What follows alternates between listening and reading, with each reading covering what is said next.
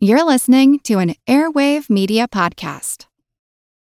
When you need mealtime inspiration, it's worth shopping Kroger, where you'll find over 30,000 mouthwatering choices that excite your inner foodie. And no matter what tasty choice you make, you'll enjoy our everyday low prices, plus extra ways to save, like digital coupons worth over $600 each week. You can also save up to $1 off per gallon at the pump with fuel points. More savings and more inspiring flavors make shopping Kroger worth it every time. Kroger, fresh for everyone. Fuel restrictions apply. The French Revolution set Europe ablaze. It was an age of enlightenment and progress, but also of tyranny and oppression. It was an age of glory and an age of tragedy. One man stood above it all. This was the age of Napoleon. I'm Everett Rummage, host of the Age of Napoleon podcast. Join me as I examine the life and times of one of the most fascinating and enigmatic characters in modern history. Look for the Age of Napoleon wherever you find your podcasts.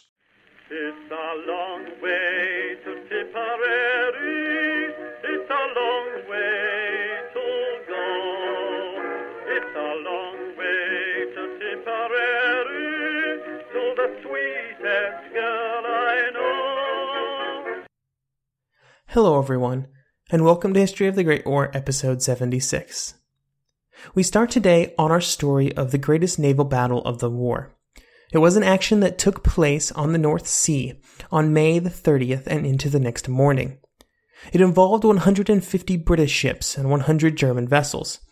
It would be both the biggest and the last purely surface encounter of primary fleets in naval history. Its result would be somewhat ambiguous, with discussions even to this day on who was in fact the winner. The battle would be called Jutland by the British and Skagerrak by the Germans. Why this particular fleet action occurred at such scale is part of the story. It's not like both sides decided to meet up for a good old fashioned slugfest in the middle of the ocean. It just sort of happened that way. On the British side, they had the advantage of more ships, bigger ships, but in some cases, as will be seen, not the best ships. On the German side, the fact that Jutland even happened was a bit of a surprise. They were always going to be the numerically inferior fleet, unless they got really lucky. However, the German run of successes in late 1915 and early 1916 had built up their confidence and convinced them maybe they could beat the Grand Fleet, or at least take a good stab at Beatty and his battle cruisers. Both sides also just wanted some action, at least as far as the men on the ships were concerned. The Germans after their long idleness after Doggerbank in 1915, and the British as well, who did not have a good way to cause an action and instead had to wait for the Germans to do something. With the beginning of 1916, both sides were becoming more bold in their actions after almost a year of inactivity. For the Battle of Jutland, there would be five distinct phases, and this is how you see it broken up in most texts. The first would be the encounter of the battle cruisers under the command of Beatty and Hipper, which had already happened several times during the war. These two groups would move to the south, with the Germans leading the British into the waiting arms of the full German fleet. Once Beatty discovered that he was being led into a trap, he would then turn around to the north, and the hunter would become the hunted in a run to the north. This would then lead the Germans into the British Grand Fleet, steaming south under the command of Jellicoe.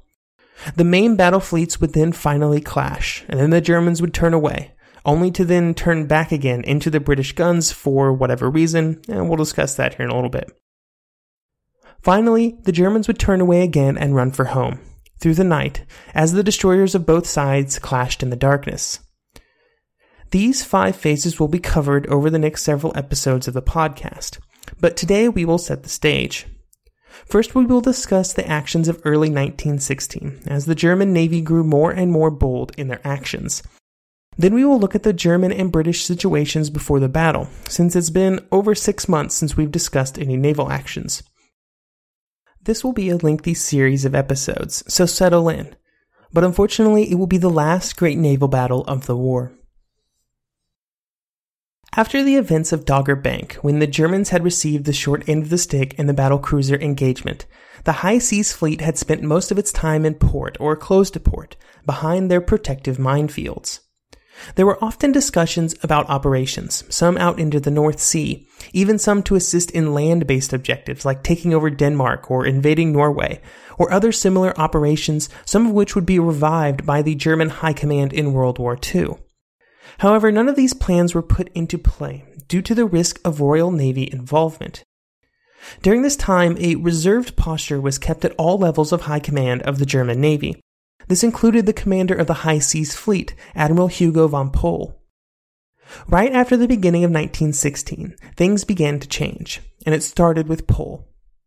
He had to be removed from his flagship because of liver cancer, and he would die on February the 23rd.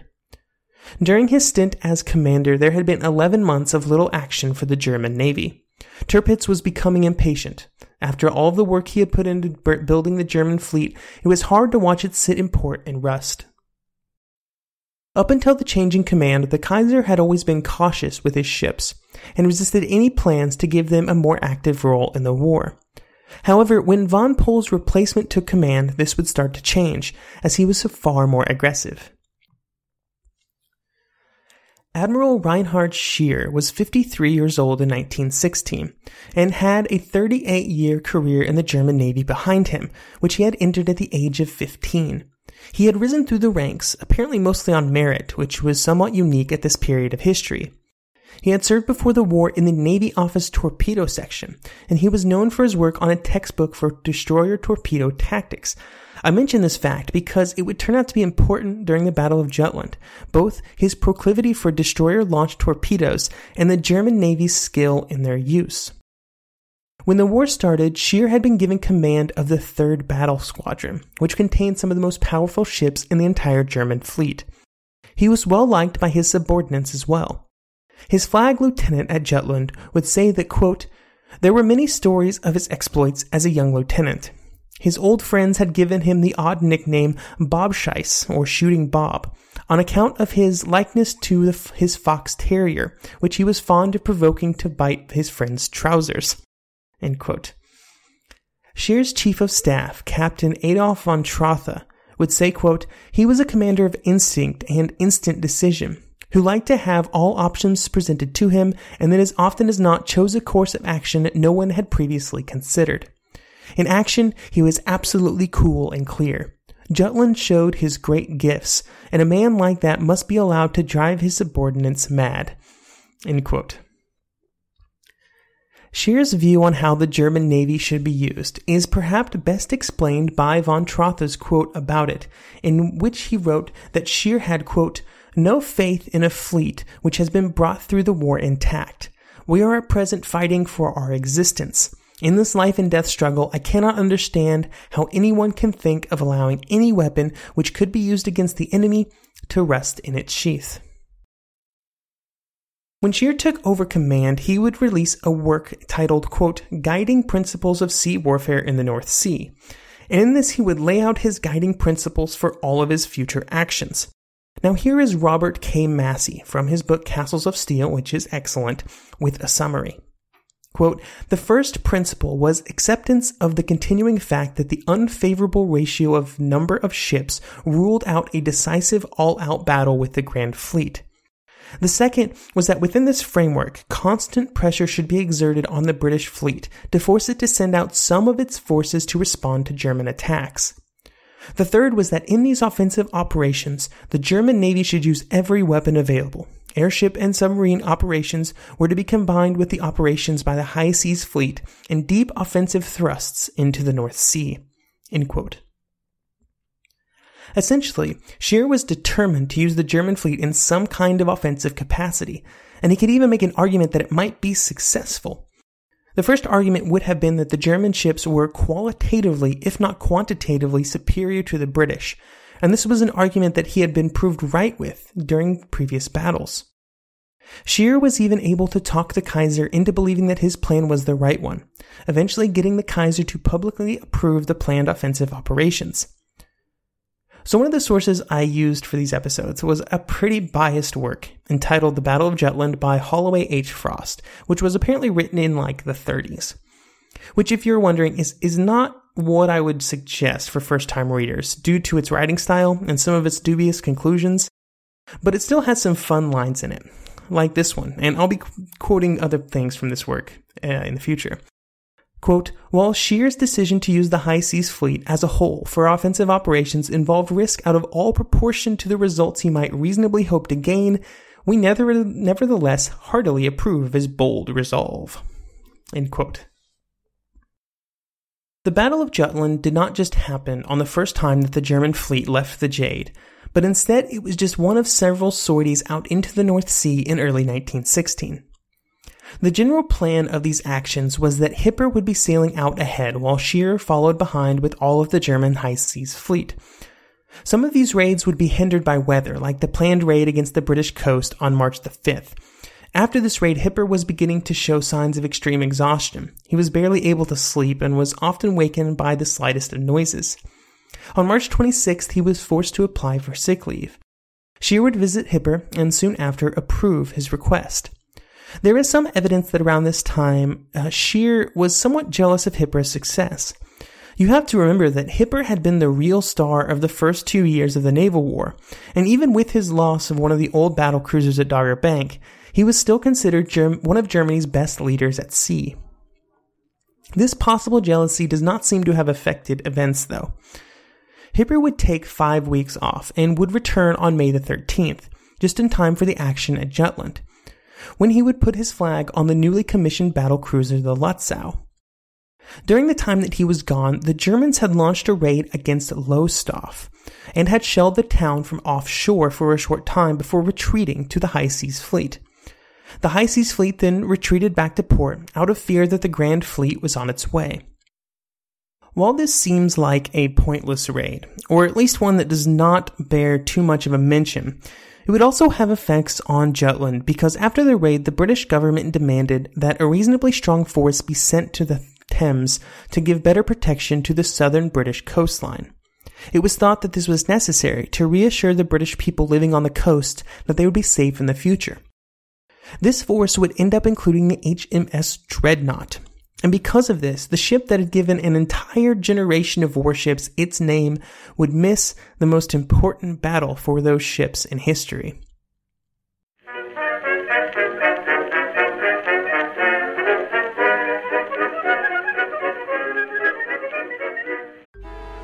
Traffic jams, tailgating, pileups. Ugh, the joys of driving. How could it get worse? The federal government wants to have a say in what you drive. That's right. The Biden administration's EPA is pushing mandates that would ban two out of every three vehicles on the road today.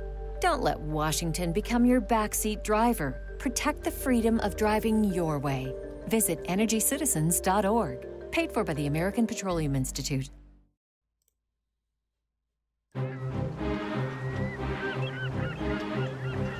Hello, this is Matt from the Explorers Podcast.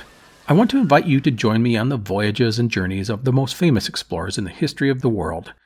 At the Explorers Podcast, we plunge into jungles and deserts, across mighty oceans and frigid ice caps, over and to the top of great mountains, and even into outer space.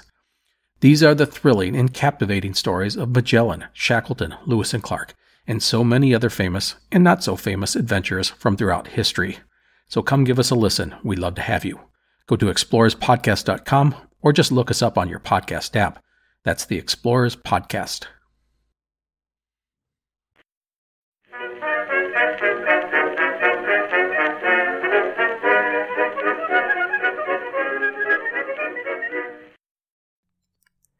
After the raids, Scheer was not satisfied with dropping a few shells on the British coast anymore, and he started to think bigger.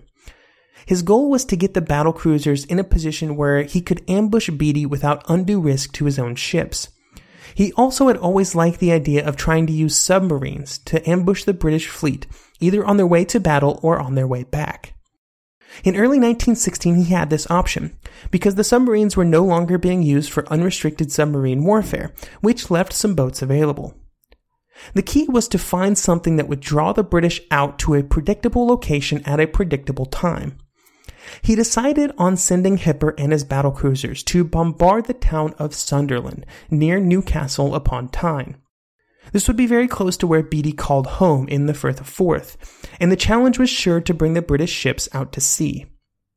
However, before the British ships reached open sea, they would have to move through the planned submarine ambush and then straight into the entire high seas fleet when they were expecting just Hipper. A concern in any of these operations was the location of the Grand Fleet, and to counter this threat, Scheer planned to use Zeppelins to scout. The problem with this plan was that Scheer did not know about Room 40 and the British ability to quickly vector their ships onto the Germans. He was planning to have over six hours with Beatty before Jellicoe arrived, more than enough time to deal with the battle cruisers and escape.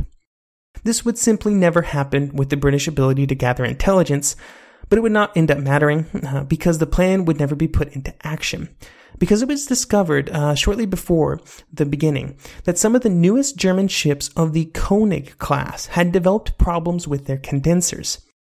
These Koenig class dreadnoughts were an essential group of ships for the high seas fleet, so the operation had to be delayed until May the 23rd to allow for repairs. The Seydlitz was also under repair at this time after hitting a mine on April the 24th, and it was also thought to be ready for sea by the 23rd. All of the planning for the future operations was pushed back a bit, and it was now based around the date of the 23rd of May. But unfortunately, there was a delay in the repairs that would mean that the ships would not be prepared until the 28th of May. Then there was a spat of bad weather, and again the operation had to be delayed, this time until the 30th. These delays were highly regrettable, but would not seem like a huge problem, except for the fact that on May the 17th, while, you know, they were still planning on May the 23rd the kickoff date, the U-boats had been dispatched and would be on position on May the 23rd. Now, once the subs left the German coastline, the clock was ticking on the operation because they only had enough fuel to be on station until the 30th, and they would then have to return to Germany to reload and refit. They had been ordered to stay on location as long as possible, but they were also ordered to only use wireless under urgent circumstances. Because of all of this, it was mostly impossible to give them any information or to get any information from them. But with the timer on the operation and the ship still under repair, and finally the weather against him, Scheer was forced to come up with an alternate plan. Since it was thought essential to have zeppelins for scouting when near the British coast, the concern was the Grand Fleet would find a way to get around behind the Germans, blocking their retreat, not necessarily just like charging right into them, but instead making sure they couldn't get back to Germany. So, with the Zeppelins grounded by the weather, the plan now had to take place further away from the coast, and Scheer settled on an area to the east near the Skagerrak.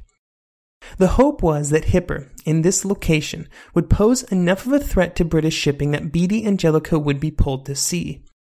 The risk of a confrontation with the Grand Fleet was deemed to be acceptable because it would take place so close to Germany. The retreat lines were so short.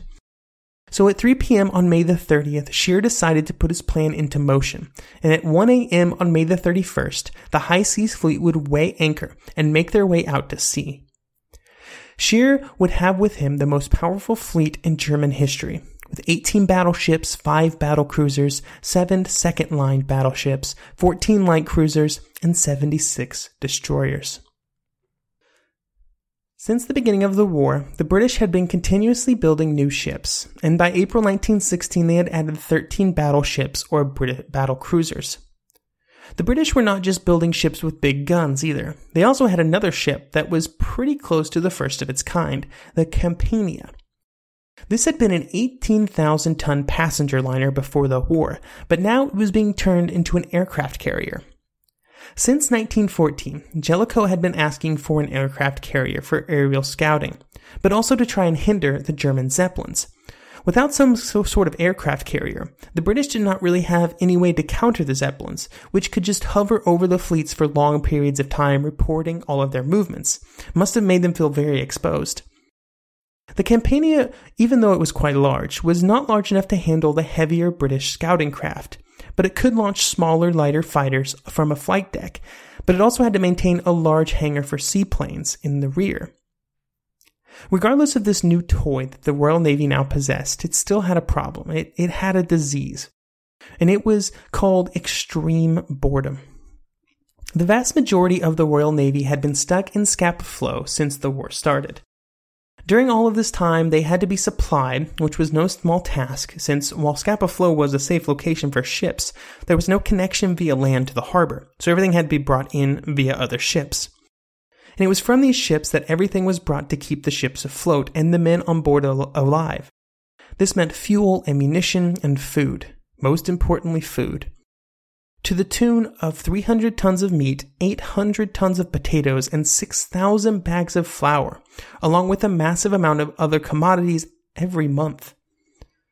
Besides just supplying the fleet, another problem came when trying to find something for the men to do beyond the endless routine of training aboard the ships.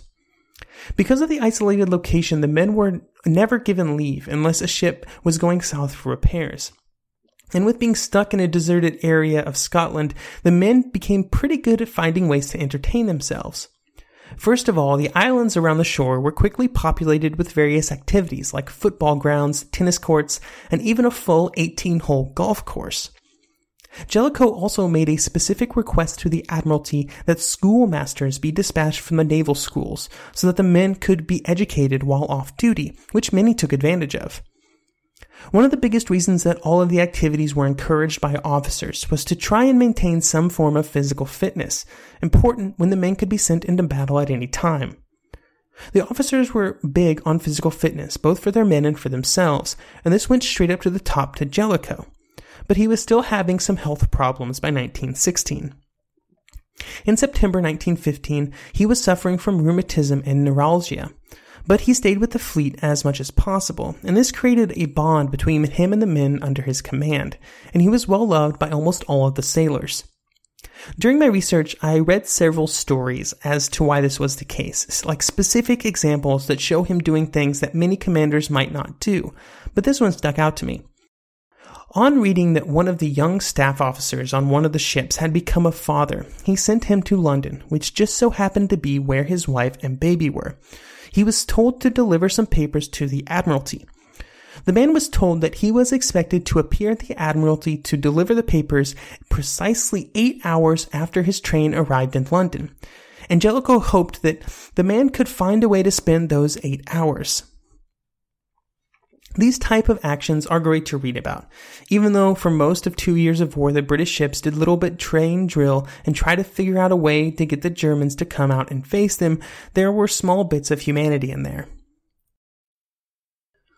While the ships were idle much of the time, there was action up on the naval chain of command that revolved around tactics, strategy, and resource allocation. In late 1915 and early 1916, this final category, resource allocation, bubbled up to the top of the list, mostly revolving around the fate of the 5th Battle Squadron. By early 1916, all five ships of the 5th Battle Squadron had been assembled, and they were the brand new Queen Elizabeth class of super dreadnoughts, and they carried eight 15 inch guns each, bigger than anything the Germans had. They were undisputedly the finest battleships in the world. Even though Beatty had more battle cruisers than Hipper, it did not stop him from wanting the more, wanting more ships. And what he really wanted was those was those five Queen Elizabeths of the Fifth Battle Squadron. Like that probably more than doubles his fighting power. This was viable because the 5th Battle Squadron could easily keep up with the battle cruisers. They had the same top speed, which was pretty impressive. Beatty requested these ships several times, but Jellicoe always shut him down. One of Jellicoe's concerns was that if Beatty was too strong, he would seek independent action against the Germans, which could then lead to disaster, which I guess says a lot about what Jellicoe thought of Beatty.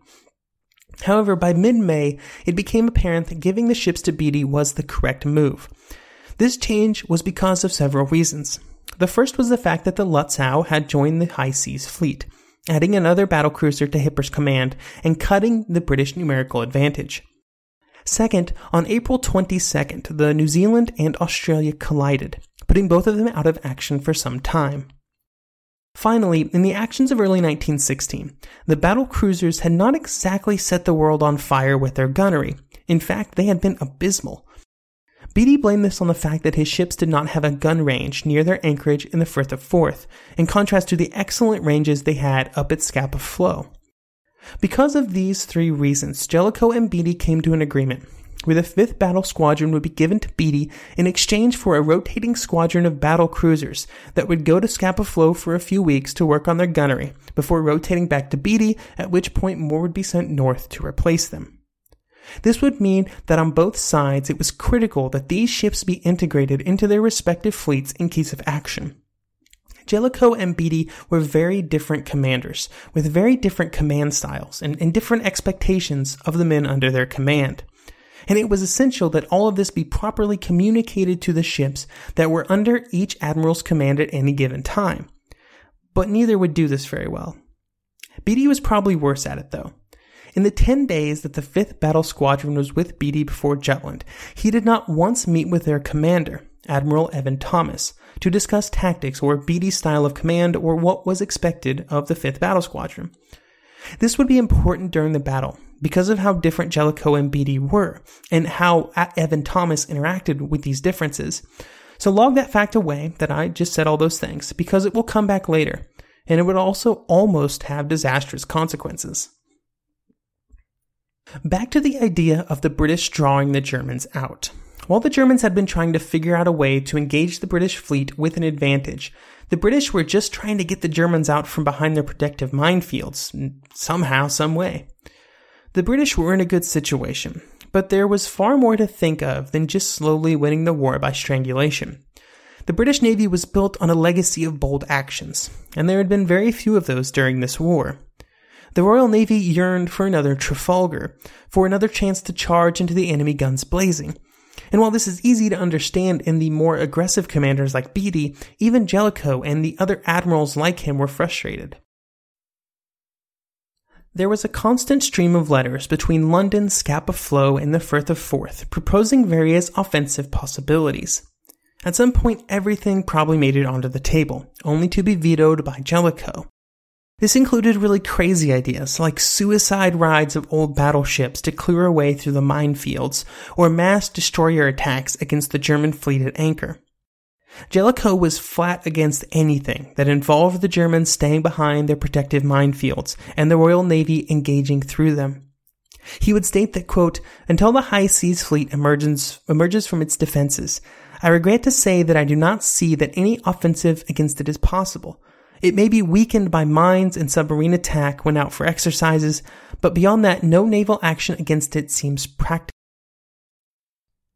Jellicoe's three main requirements for action were to only fight in the North Sea, do not pursue the Germans through its defenses, and make sure the entire force of the Grand Fleet was ready and concentrated for action, just to allow the British to take advantage of the fact that, hey, they have more ships.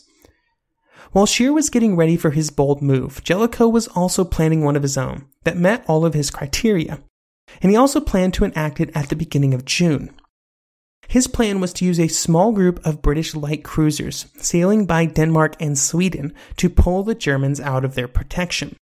This plan, while containing a reasonable chance of success, would never need to be enacted because the news would be delivered to both Jellicoe and Beatty on May the 30th that the German ships were preparing to leave their ports on their way out into the North Sea. Jutland was coming.